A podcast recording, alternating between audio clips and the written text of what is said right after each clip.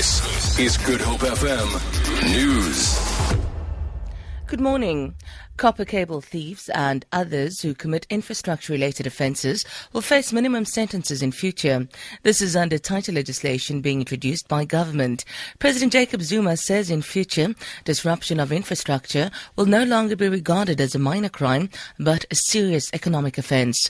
The president says both the Criminal Procedures Act and the Criminal Law Amendment Act have been amended to allow for this. He was briefing the media after the meeting of the Presidential Infrastructure Coordinating Council in this will help us to act against the theft of copper cables and metal from the country's infrastructure program, which seriously affects the supply of electricity, which results in disruptions to train schedules and the supply of water, among others. This means that disrupting infrastructure will no longer be regarded as a minor crime. Workers at the Ceres fruit growers in the Boland have vowed to continue with their strike until their demands are met. A large group of workers have for the past three days been protesting outside the gates of the factory. They are demanding a 12 7.5% increase against the management's offer of 7.5%.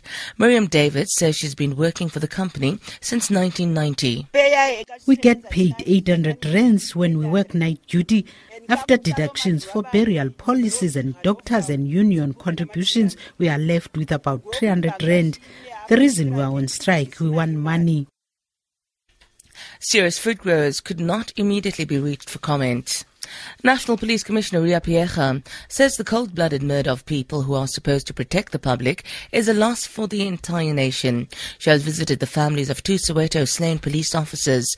The investigators were shot and killed in Dobsonville in Soweto by a group of eight men. Two of the eight suspects believed to have been involved in the shooting have been shot and killed by police on the N3 near Heidelberg on Gauteng's East Rand. Phiyega says when one of their own is killed, it is no different from losing a family member want the nation to know that we are not sitting idly whilst the killing of our police officials is taking place. And I want to say to the nation, indeed, we are hurting as police.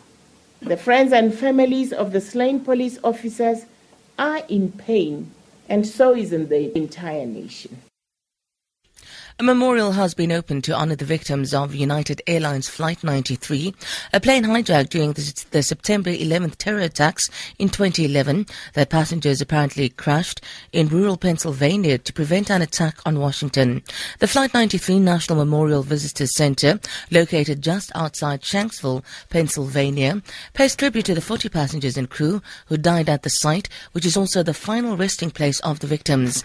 The plane was down 20 minutes outside Washington where it is believed that the hijackers wanted to crash the plane into the Capitol, where Congress meets, or the White House. On September 11, 2001, four passenger jets were hijacked by suicide attackers and used to target the two World Trade Center towers in New York and the Pentagon outside Washington, marking the deadliest terror attacks ever on U.S. soil.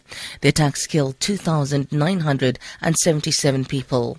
For Good Hope FM News, I'm Sandra Rosenberg.